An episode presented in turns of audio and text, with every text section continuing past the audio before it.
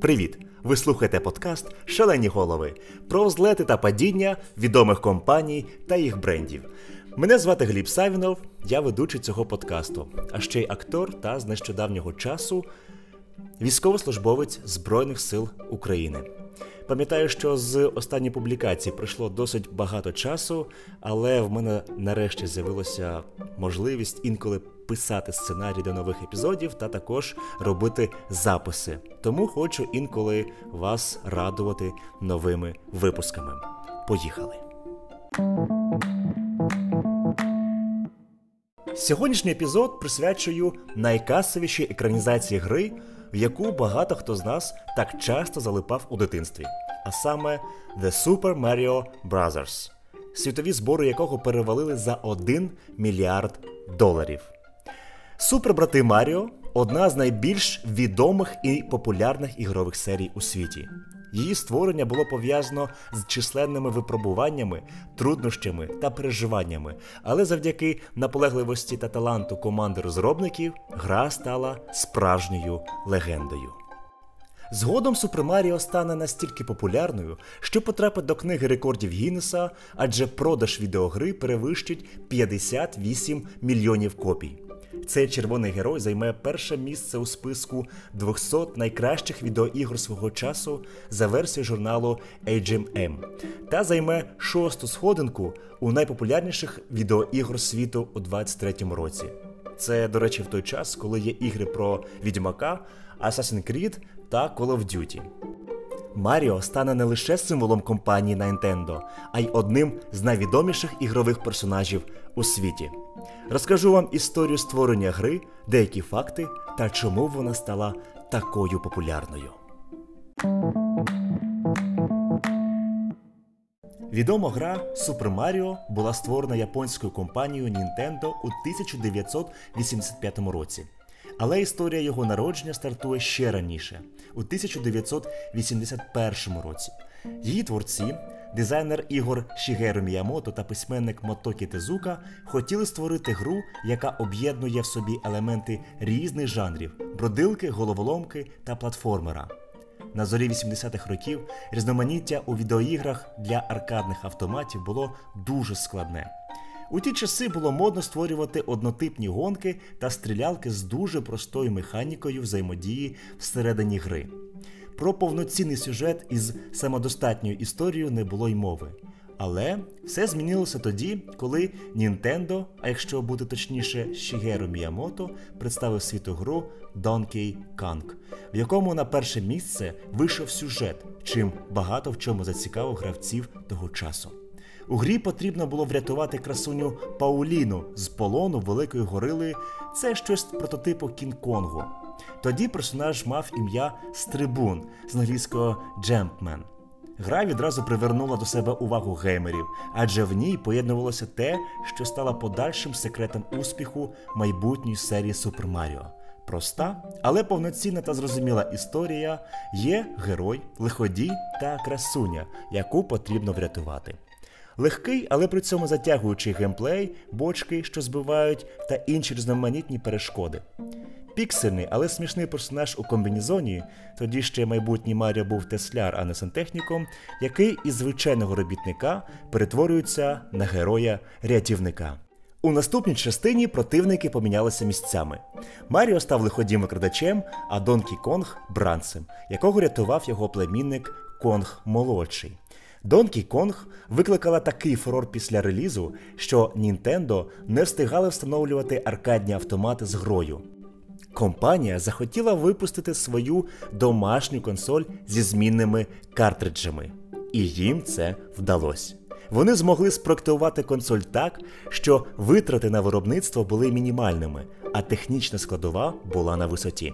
Плюс до всього вони спростили процес розробки ігор для своєї консолі, а восьмибітну графіку підняли до небувалих висот. Такої соковитої картинки та плавної анімації на приставках ще не було. У Японії консоль мала ім'я Family Computer, скорочено Famicom. Щоб відрізнятися від конкурентів, Nintendo створила новий дизайн та назву для своєї ігрової коробки Nintendo Entertainment System, скорочено NES. виглядала вона приголомшливо, а через свій нетиповий слот для картриджів створювалося відчуття преміум продукту. Однак команда розробників розуміла, що цільова аудиторія гри була дуже різноманітною, тому вони вирішили створити гру з більш привабливими головними героями, яким би стали символом всієї компанії. Шігері Міямото розробив персонажа на основі ідей, які він зібрав, спостерігаючи за дітьми, які грали в різні ігри. Головний герой гри отримав ім'я Маріо на честь американця італійського походження Маріо Сегала, що здавав в оренду складські приміщення компанії Nintendo в США. Робоча спецівка для того, щоб руки були помітнішими, яскраві кольори, щоб виділити персонажа на тлі інших, широко розкриті очі та великий ніс, а також характерні для італійців вуса. З відомою червоною кепкою ще простіше. Її Міямото одягнув на голову для того, щоб заощадити сили своїх програмістів на анімації для волосся. Тому під час стрибків вони не могли б рухатись. Хтось із колег сказав Міямото, що його герой схожий швидше на сантехніка, ніж на Теслера. Тоді Маріо і остаточно змінив професію, що наштовхнуло розробників на новий всесвіт гри. В чому ж полягала особливість гри? Через жорсткі технічні обмеження більшість ігор вміщали тільки в один ігровий екран, без рухомих змін та інші локації, як в Donkey Kong. Незабаром розробники задумались, щоб гравець кайфував від відчуття прогресу, йому потрібно пересуватися на інші рівні. У Маріо реалізували так званий flip-screen. Це коли рівень складається з кількох екранів, що змінюють один одного. Екран рухається слідом за гравцем вправо чи вліво, а консоль поступово малює нові шматочки та вивантажує з пам'яті старі. Крім того, формат бічного прокручування можна було поліпшити за рахунок ефекту паралаксу. Це коли фонові зображення відображаються в кілька шарів і прокручуються з різною швидкістю від пересування головного героя. Подібний підхід дає змогу створити ілюзію глибини. В грі Mario Bros. 1985 року Маріо став сантехніком. Він став знищувати істот, які постійно лізуть із нью-йоркської каналізації. Гра була схожа на попередню, але головна відмінність грати тепер можна було удвох. На допомогу Маріо дали схожого на нього брата Луїджі. Він відрізняється зеленою робою. Але справжній успіх і світову славу Маріо принесла у 1985 році наступна серія гри Super Mario Bros., яка стане еталоном у жанрі платформер і набуде згодом статусу культової. Наступна пригода супербратів Маріо вийшла на домашній ігровій системі Nintendo Entertainment System, відомою у нас як Денді. Це була та сама відома сьогодні всім і кожному легендарна гра Super Mario Bros. Вона поставила принципи побудови ігор жанру платформер і сформувала канонічний вигляд. Міямото хотів, щоб враження від гри постійно змінювалося, щоб інтерес до неї у гравця не слабшав. Ось чому він з такою ретельністю підійшов до створення світу грибного королівства. Гра продавалась в комплекті з приставкою, і багато в чому завдяки цьому NES вдалося завоювати велику популярність, витіснивши з ринку багатьох конкурентів. За рахунок сильної начинки, Nintendo та винахідливої побудови локацій у Super Mario Bros. вдавалося досягти небаченого раніше рівня сайт-скролінгу. Зображення рухалися плавно і рівномірно, що не ламало картинку світу і давало відчуття свободи і занурення. Навіть на ранніх етапах відчувався глибокий підхід до розробки. Наприклад, на зелених трубах створили гру світла та тіні, у хмарах додали кольори для підкреслення обсягу. Навіть знак питання на ящиках мав тінь. Абсолютно кожна ідея отримувала свій звуковий коментар, і це сильно впливало на досвід проходження гри. Якщо Маріо стрибає, то грав зростаючи звук, щоб ми відчули силу стрибка. Кожна позитивна дія супроводжувалася високим приємним звуком, а будь-який негативний ефект відгукувався низьким глуховатим дерчанням. Геймплей ігор до Маріо, як правило, відбувався на одному ігровому екрані, сесії були короткими, а складність безмежною. Це все передавалося їм у спадок від аркадних автоматів, де мета ігор одна відібрати у гравця якнайбільше грошей. За рахунок цього досвід гри приносив швидше дискомфорт і почуття обману, ніж задоволення. Протягом наступних п'яти років світ побачив ще три нові платформені гри про Маріо: три для Денді і одна для Boy. Пряме продовження першої частини Super Mario Bros. 2 вийшли тільки в Японії. Гра мало чим відрізнялася від попередньої, до того ж була надто складною. Тому Nintendo вирішила не випускати її на заході. Натомість, під назвою Super Mario Bros. 2 вона видала в США та Європі зовсім іншу гру платформер Doki Doki Panic від студії Fuji, змінивши в ній сюжет, підлатавши графіку та замінивши чотирьох головних героїв на Маріо, Луїджі та принцесу Піч, а також чоловічка грибка Тода. Хоча гру робив не Міямото, створювалася вона явно під враженням від його шедевру і вийшла досить непоганою. А Super Mario Bros. 3 вдалося ще краще, адже займався їй вже сам батько Маріо. Для портативної консолі Game Boy Nintendo випустила дві гри під серії Super Mario Land, мініатюрні шедеври в чорно-білому форматі. Їх виготовленням займався інженер-розробник Game Boy Гунпей Yokoi. Але, звичайно, наступне велике продовження Маріо циклу Міямото йому довірити не міг. Надто вже була велика відповідальність. Тому роботу для консолі Super Mario він взяв під власний контроль. Ціна помилки збільшувалася ще й тому, що на початку 90-х у Nintendo з'явився новий і до того ж дуже агресивний конкурент компанія Sega, яка випустила у продаж приставки Genesis. У Sega був власний щасливий талісман, стильний, швидкий як блискавка їжачок Сонік, за участю якого захоплювало дух від швидкості. На його тлі простачок Маріо виглядав трохи старомодним та недостатньо крутим. Тоді рада директорів Нінтендо не на жарт захвилювалась. Раптом новому персонажу вдасться відвоювати у них частинку ринку. Міямото дали суворий наказ форсувати розробку Super Mario World. Super Mario World вийшла у 91-му році одночасно з наступною версією Денді і продалася тиражем удвічі більшим, ніж перші дві гри про пригоди їжака Соніка разом узяті.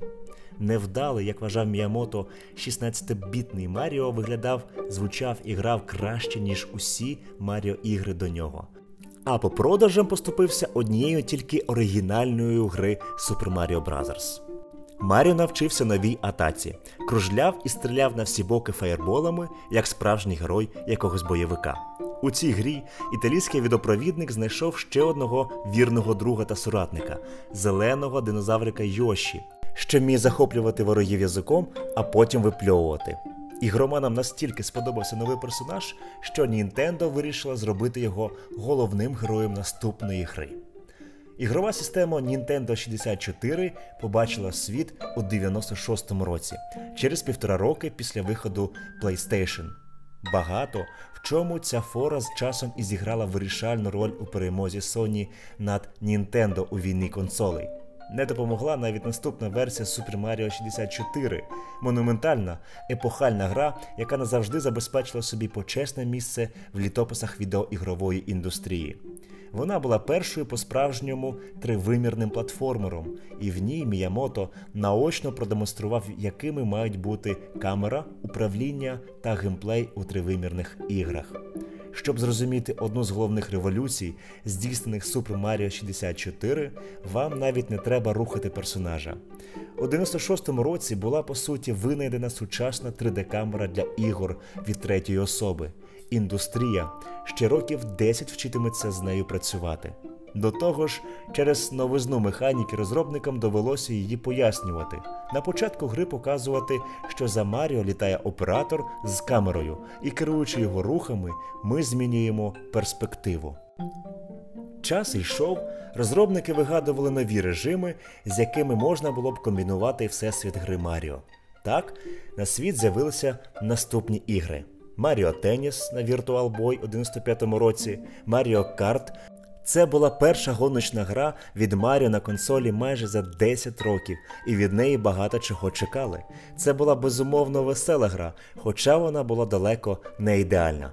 Далі була гра Super Mario 3D Land у 2011 році і наступна Mario Tennis Open у 2012 році. Далі ще було кілька різноманітних ігор, але вони не привернули нашої уваги через непопулярність серед ігроманів в Україні.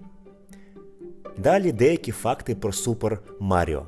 Саундтрек до гри одна з найвідоміших мелодій за всю історію комп'ютерних ігор. Ця нескладна тема, написана Кодзі Кондо, залишилася в чартах рінгтонів протягом 125 тижнів. Оригінальна гра Super Mario Bros. вміщалася на 256 кілобітах картриджа. Це приблизно 32 кілобайти, розмір невеликої аватарки для форуму зараз. На початку компанія Nintendo планувала випустити гру про моряка Папая, засновану на популярному мультсеріалі. Однак розробники не змогли домовитися з авторами мультсеріалу, і їм довелося переробляти дизайн персонажів. У результаті Блуто став Джонні Конгом, а моряк Папай став Маріо. У старих іграх було погано видно, що Маріо піднімає свій кулак над головою, і здавалося, що герой розбиває цеглу головою. Однак цього ніколи не було. Маріо завжди розбивав цеглу кулаками, і це підтвердили розробники ігор. Успіху гри передувала кропітка праця розробників та увага до нечуваних деталей. Геймплей ставав складніше поступово, а прості правила гри не змінювалися до кінця. За рахунок цього, коли на екрані з'являвся напис Game Over, гравець міг нарікати тільки на свою неуважність чи поспішність, але ніяк не на бажання гри забрати гроші. Візуальний відгук на дії гравця та система зрозумілих нагород та покарань дозволяла моментально зчитувати правила гри. Маріо з'їдав гриб і ставав сильнішим, а на екрані його персонаж виростав удвічі. Це, у свою чергу, давало йому можливість пробивати перешкоди головою та пропустити одну атаку ворога. Жодної смужки життя, ніякого мерехтіння. Проста система шляхом візуальної мови гравець інтуїтивно розумів правила. Підхід, у якому модель поведінки персонажа змінюється залежно від отриманої шкоди. Величезна кількість секретів і таємних стежок були спроектовані таким чином, щоб багато з них можна було натрапити випадково. Гравці отримували чудовий та неповторний досвід дослідження та почуття, що вони могли оминути правила. Цей елемент Nintendo потім перенесе у всі свої наступні ігри. Буду вам щиро вдячний за вашу оцінку подкасту в зірочках. А якщо вам сподобався цей епізод, залиште свій відгук в коментарях. Це допоможе просунути подкаст та підняти його в рейтингу серед інших. Дякую вам за увагу. Слава ЗСУ!